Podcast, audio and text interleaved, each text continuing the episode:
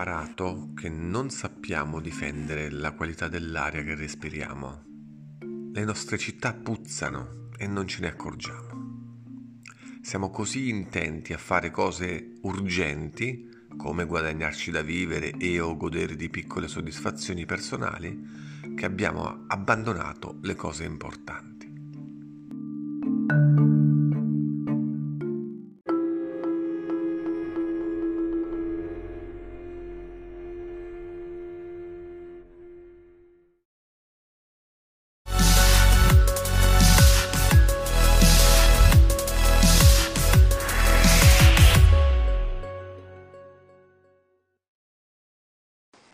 Salve a tutti, come state? Tutto bene? Dire tutto bene in questo momento è abbastanza particolare, no? Anche perché vi vedo tutti con le mascherine. Eh, io non tanto, io non tanto perché, perché tre giorni fa eh, sono stato infettato e oggi, e oggi sono ammalato di Covid.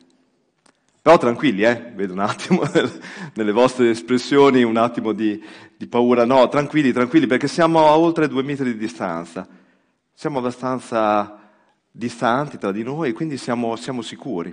Cioè, eh, tenendo le distanze, come in questo caso, eh, la mia capacità di infettarvi è praticamente zero.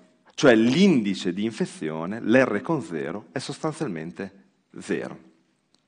Ora, supponiamo, supponiamo invece di prendere questa pallina, che chiamerò PM10, PM come le polveri che abbiamo nell'aria, che sono legate all'inquinamento, insomma. Uh, come stai PM10? Tutto bene? Eh, Accidenti, ho infettato PM10. Eh, scusatemi, adesso non posso più fare la presentazione che pensavo di fare devo cambiare necessariamente la PM10, ma non posso eh, tenerla qui. C'è qualcuno che vuole prendere la mia PM10? C'è, c'è qualcuno? Nessuno? Eh, scusa, potresti prendere la mia PM10? Ti dispiace? Ecco, grazie, grazie mille, grazie. Non è riuscita a prenderla. è mia moglie, è mia moglie. Siamo congiunti da molto tempo, quindi non ci sono problemi. Eh, ecco, banalmente con questo gesto io ho infettato una persona a una distanza superiore a due metri. Cioè quella distanza di sicurezza a cui io sono in questo momento in realtà non è proprio così esattamente sicura perché ci possono essere elementi ambientali che mi portano a contaminare una persona anche a distanze più lunghe. Il mio R con zero è passato da zero a uno. Ora, supponiamo invece di prendere casualmente questo cestino di PM10, sì non è tanto casuale dire la verità, eh, questo cestino di PM10. Eh, come state PM10? Tutto bene? Mi accompagnano sempre perché le PM accompagnano un po' tutti.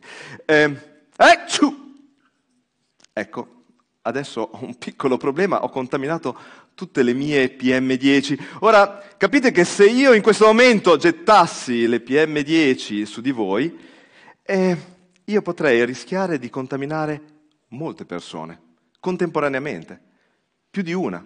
Quindi il mio R con 0 è passato da 1 a 3, 4. Ora, supponiamo invece di mettere un ostacolo tra me e voi, per esempio un albero, una pianta. E se io a questo punto facessi lo stesso gesto, cioè gettassi le mie PM10, vedete che l'albero tratterrebbe le mie PM10 e le farebbe ricadere nella mia prossimità. Cioè è quello che noi facciamo quando non ci sono gli alberi e ci mettiamo per esempio una mascherina. La mascherina ha lo stesso effetto che dovrebbe avere una pianta, un albero. Questo succede perché eh, i virus, nel loro serbatoio naturale, stanno proprio nelle foreste, dove abbiamo i pipistrelli, i pangolini, cioè tutti gli animali selvatici. Si scambiano nelle foreste gli animali, questi virus, e noi per poter entrare in contatto eh, con, eh, con questi virus dobbiamo necessariamente entrare in questi serbatoi naturali, oppure lasciare che gli animali selvatici possano uscire dai loro serbatoi naturali e venire in contatto con noi, come probabilmente è successo nell'ultima epidemia. E quindi diciamo che il serbatoio naturale è estremamente importante, cioè va preservato perché sennò eh, il rischio è che il numero di pandemie possa aumentare nel tempo. Ora, eh, Circa cento anni fa è iniziata la seconda rivoluzione industriale. La seconda rivoluzione industriale nella storia dell'uomo è quando abbiamo cominciato a utilizzare il petrolio e il gas in grandissime quantità. Considerate che la nostra astronave, cento anni fa, aveva il serbatoio pieno di combustibili fossili, una quantità di energia illimitata per il miliardo di persone che c'erano in quel momento. La temperatura della nostra astronave era perfetta, era attorno a 14 gradi, come doveva essere, e la pressione del manometro dell'anidride carbonica nell'aria, anch'esso era assolutamente normale, cioè attorno a 270 parti per milione, che vuol dire 270 milligrammi per mille litri d'aria. Quindi diciamo che era una condizione ideale, ma era anche una condizione ideale per cominciare a svilupparci. Infatti eh, nel, attorno agli anni 60 abbiamo avuto proprio quello che si chiama il boom economico, cioè abbiamo cominciato a utilizzare tutta questa quantità di energia che avevamo nel serbatoio proprio per eh, vendere auto, la 500 per esempio in Italia, eh, riscaldare le nostre case, cominciare a costruire eh, oggetti, dispositivi, elettrodomestici che abbiamo portato ovunque e abbiamo realizzato anche tutte le imprese in grado di produrre questi dispositivi. Cioè abbiamo proprio avuto un, un'esplosione. Ora eh, siamo passati da un miliardo di persone a 4-5 miliardi, fino al 2010 che siamo diventati oltre 7 miliardi. Cioè anche l'uomo con tutta questa energia a disposizione, è proprio cresciuto, si è proprio sviluppato e sviluppandosi ha dovuto cominciare a occupare il territorio e infatti e noi abbiamo cominciato a occupare il territorio, vedete nella prima fotografia è la provincia di Padova negli anni 60, nella seconda fotografia è la stessa provincia di Padova nel 2010, cioè siamo proprio andati a invadere le nicchie naturali perché era necessario per poter ospitare tutti gli uomini. Ora, eh, quello che abbiamo fatto negli ultimi cento anni è uno sfruttamento indiscriminato delle risorse. Abbiamo proprio prosciugato il serbatoio e lì dove abbiamo estratto le risorse abbiamo inquinato. Questo inquinamento l'abbiamo anche portato nelle nostre città, attraverso i dispositivi con cui noi abitiamo le nostre città, le auto, il riscaldamento. Fuori dalle città abbiamo anche le industrie cioè abbiamo proprio creato una condizione quasi ideale e nello stesso tempo eh, siamo andati proprio a invadere i serbatoi naturali. E questo per esempio è la deforestazione del Borneo. Eh, noi ormai il Borneo l'abbiamo deforestato a oltre il 50%, cioè quella foresta pluviale l'abbiamo abbattuta per andare a coltivare palme per produrre olio di palma. E noi attraverso l'olio di palma ci alimentiamo per esempio le automobili per il biodiesel, oltre che a metterlo in parte anche nell'alimentare, ma in buona parte adesso finisce proprio nel, nel biodiesel, per alimentare le automobili. Oppure siamo andati a deforestare l'Amazzonia perché sì, siamo cresciuti tanto, ave, siamo carnivori, ci piace la carne, abbiamo bisogno di allevare eh, bestiame a livello mondiale e quindi abbiamo deforestato l'Amazzonia per realizzare pascoli. Sì, l'uomo ha fatto anche questo. E, e cosa è successo? E ogni volta che noi facciamo un'operazione di questo tipo e distruggiamo quel serbatoio naturale, quella nicchia naturale, eh, gli animali a quel punto escono. Escono con la loro dote di virus. E infatti i virus stanno via via aumentando e poi i virus entrano in contatto con l'uomo perché a quel punto sono, abbiamo tolto le barriere e abbiamo quello che si chiama appunto lo spillover, oppure il passaggio di specie, o anche la zoonosi, come si chiama tecnicamente, cioè quando il virus passa dall'animale all'uomo.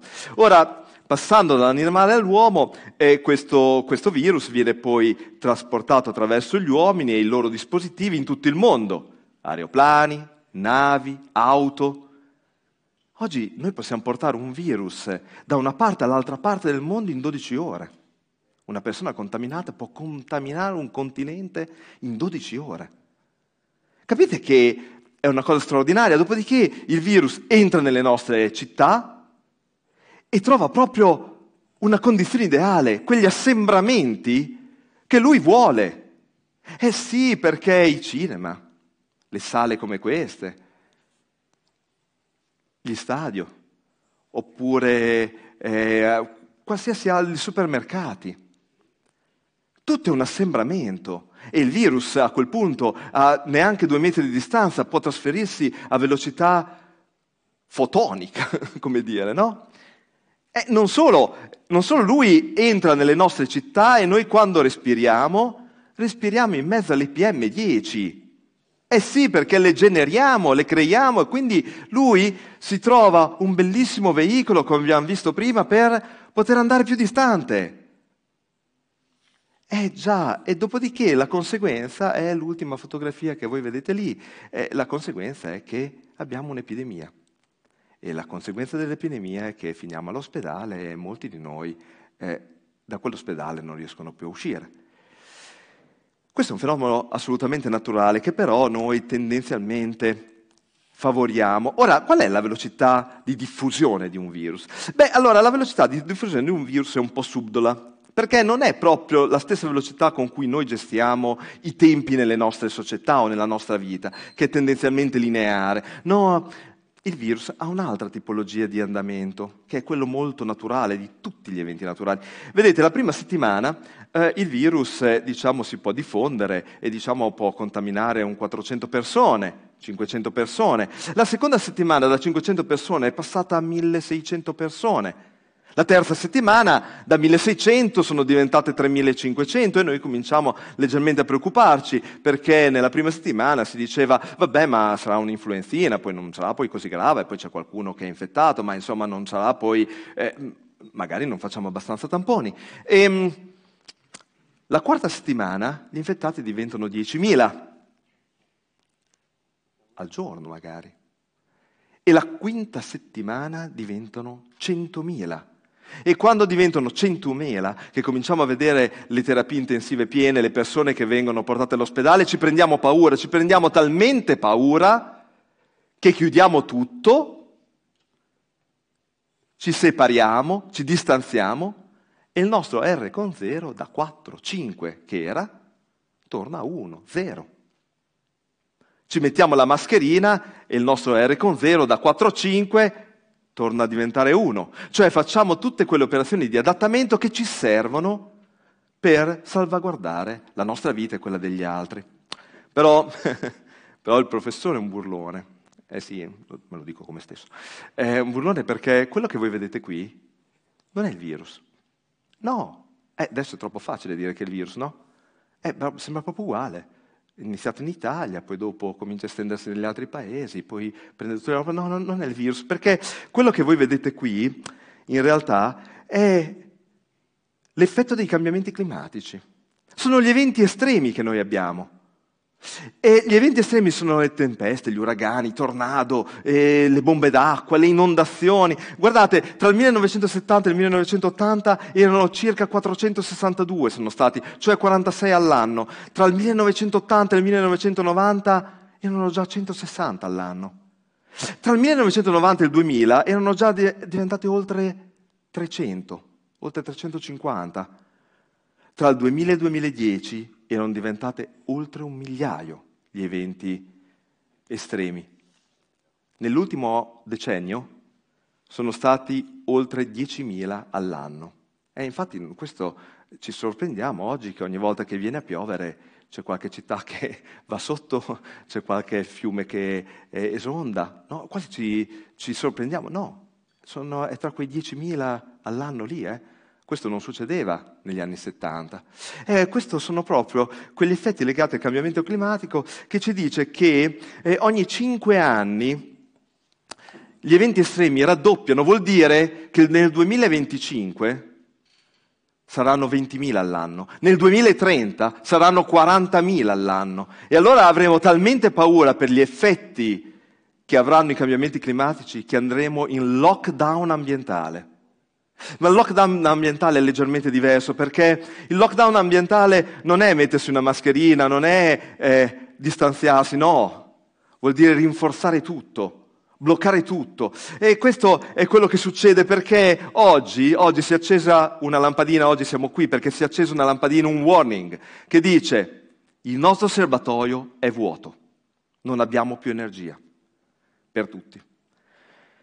La temperatura della nostra astronave è salita a 15 gradi. La pressione, il manometro della CO2 ha superato 400 parti per milione. Qualsiasi ingegnere di processo, di fronte a un impianto che è ad alta temperatura ed alta pressione, senza la possibilità di controllarlo da un punto di vista energetico, ha due sole possibilità. O scappa, come hanno fatto a Chernobyl. Sono scappati a un certo punto. No, troppo pericoloso. Oppure, se è coraggioso, si attacca alla manopola di emergenza e tira giù la manopola per mettere in sicurezza l'impianto. Ora, questo è cosa si può fare? Bene, questo che dobbiamo fare è semplice, è la call to action, ne abbiamo parlato quasi oggi dappertutto. Se la conseguenza di quello che stiamo vivendo è dovuta alla seconda rivoluzione industriale ed è dovuta ai combustibili fossili, l'unica altra alternativa che abbiamo, senza se e senza ma, è che dobbiamo abbandonare i combustibili fossili. Cioè dobbiamo abbandonare il petrolio, il gas ed il carbone. Non c'è niente da fare. L'alternativa ai combustibili fossili è quella che voi vedete in questa immagine qua, è il sole. Il sole ci dà 15.000 volte l'energia di cui abbiamo bisogno. È il più grande serbatoio che abbiamo. Possiamo riempire di nuovo il serbatoio della nostra astronave. Durerà 4 miliardi di anni. È molto sostenibile. Abbiamo tutte le tecnologie per poterlo prendere, ma diventa scomodo perché dobbiamo cambiare i dispositivi. Auto elettriche, case elettriche, tante volte non siamo pronti. Questo vuol dire che abbiamo due possibilità. O cambiamo, come farebbero i virus per cercare di sopravvivere, mutano, senza uccidere l'ospite, oppure cambiamo pianeta. Ma credo che sia più semplice cambiare che cambiare pianeta. Grazie.